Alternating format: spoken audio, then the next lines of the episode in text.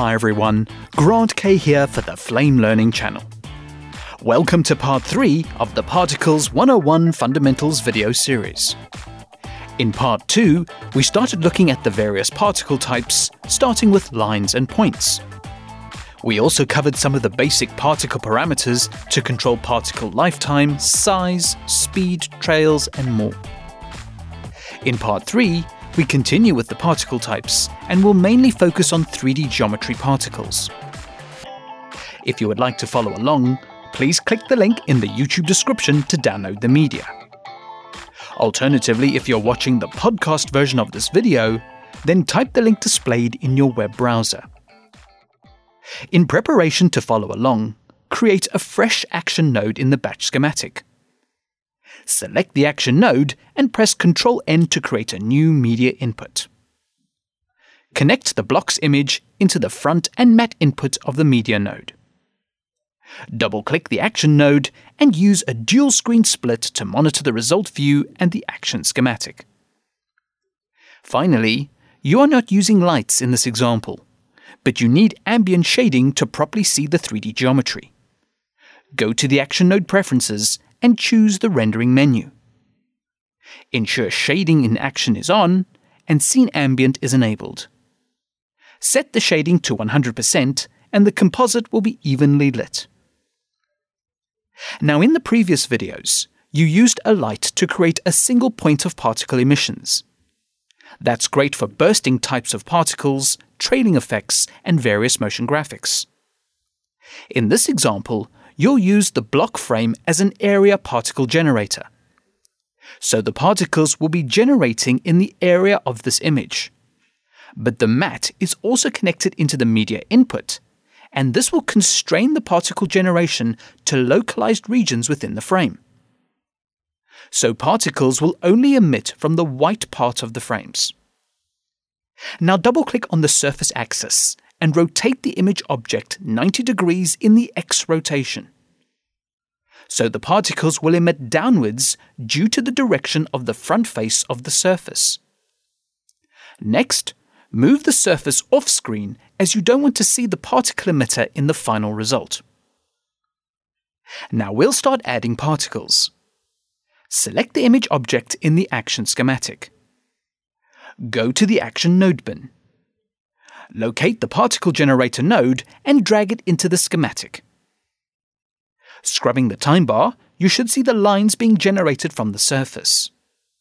This could be used to recreate rain effects. Anyway, double-click on the particle generator node for its controls. Change the particle display type to spheres. The particles being generated are now 3D spheres. Enable Region All for updating interactivity.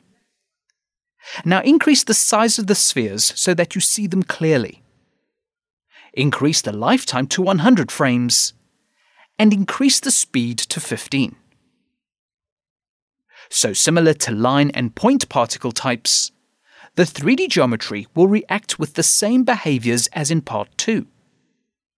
By default, the 3D geometry is drawn with a subdivision factor of 5. If you keep increasing the subdivision factor, the shapes will get smoother. So now the particles have a circular shape with a bubble-like quality.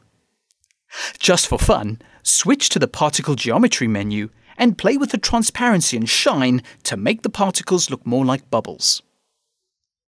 Just remember that when you want the 3D geometry to have transparency, you should set the shading to shade front. This means you won't see the back-facing regions of the 3D geometry with transparency. Also enable sort to correctly draw the spheres in 3D space. Now if you don't like the position of the particles in the particle stream, you can switch to the second parameters menu. Here you will find the seed option. When enabled, you can overwrite the default particle generation and dial in a different value for different particle patterns. So you can ensure that no particle stream looks the same even though they use most of the same settings for your effect. Let's see what happens with other particle types. Go back to the Particle Geometry menu and set the transparency and shine settings back to their default values. Also set shading to shade both. Going back to the Parameter 1 menu, you can open the Particle Display Type pull-down menu and look at the other 3D geometry available. We've been looking at 3D spheres, but you also have 3D cones as the second type of 3D object. Just in case you're wondering, if you select polygons, you won't see anything. This only works when you are generating or exploding particles off a 3D geometry as a particle emitter. In this example, we are using an image object as a particle emitter. Now, quads and squares are both 3D geometry, but they are flat objects unlike spheres or cones. There are also some other properties regarding quads and squares that we'll touch on in a future video. Coming back to cones, there is one option which is not available to spheres. Go back to the second parameters menu and you will see an option called tail size. When you drag this slider, you can adjust the tail of the 3D geometry to alter the cone shape. The only other particle type this will also work with is quads. You can also add in some variants for this tail size if you wish. Now, in terms of how you control the particle orientation in 3D space, is down to the rotation and spin in the second parameter menu. Now, it is worth clarifying the difference between the two. Rotation allows you to rotate all the particles equally by a specific amount. When you scrub the time bar, you will notice how the particles remain in their orientation for the length of the comp. There is also a variance slider to randomize the rotation on each particle. Now you could animate the rotation to constantly spin the particles, but you have a set of spin sliders to do this for you. In fact, the spin sliders control the speed of the spinning particles. Using either negative or positive values will also control the direction of the spin on the particle's axis. And similar to rotation, you can use the variance sliders to mix things up a bit. One bonus tip about variance is that even if you don't enter a value into the spin or rotation sliders, the variance value will randomize the movement around the zero values. For example, set all the sliders back to zero again with Ctrl Alt click. Set all the spin variance sliders to 5. Scrubbing the time bar, the 3D particles will spin on all the axes in and around the zero value. But if you set the Y spin value to 10, you can influence the spin further. Now, all these sliders are animatable, so you can start off with a spin and then bring it to a stop as an animation curve.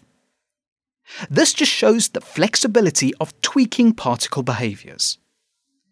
Finally, you can texture particles with diffuse maps to change their appearance, and we'll talk more about that in another video. However, going back to the first parameters menu, the particle display types only appear to give you a limited option of 3D geometry. But at the very top of the list is an option called Node. This allows you to assign any 3D geometry as a particle type. Let's check this out go to the Action Node bin and locate the Import node. Double-click on the node to launch the file browser. Ensure the file type is set to FBX.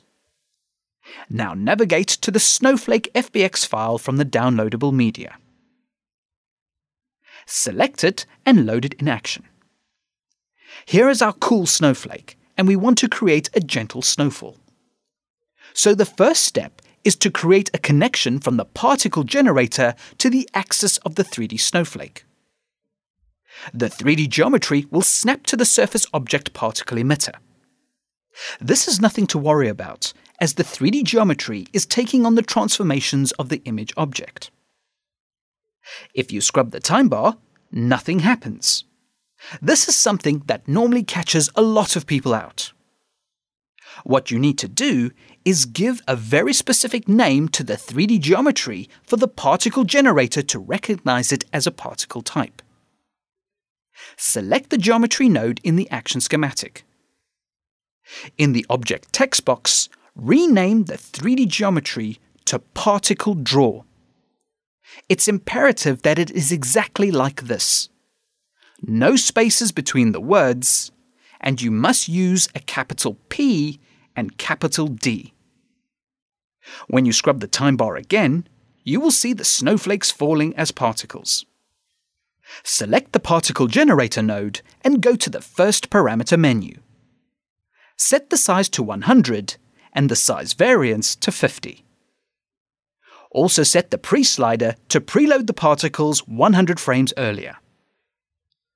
So here you have a snowflake fall ready to use in your next Christmas special. Seriously, to finish this off, you need to remember to set the particle render type. Click the pull-down menu and set it to Node as well. Next, go to the Action Node Preferences and enable Motion Blur. Set the samples to 10 and the shutter to 0.3. You can render this out with the render node in batch to see the final result. So there are the snowflakes falling down the frame. Remember that this is 3D, so you could do a camera track and incorporate this into a live action shot. Or you could use this for motion graphics work. The 3D geometry definitely opens up a lot of options. In a future video, we'll look at one particle type, which is more appropriate for particle sprites, which is great for generating a range of effects. Look forward to seeing you again soon.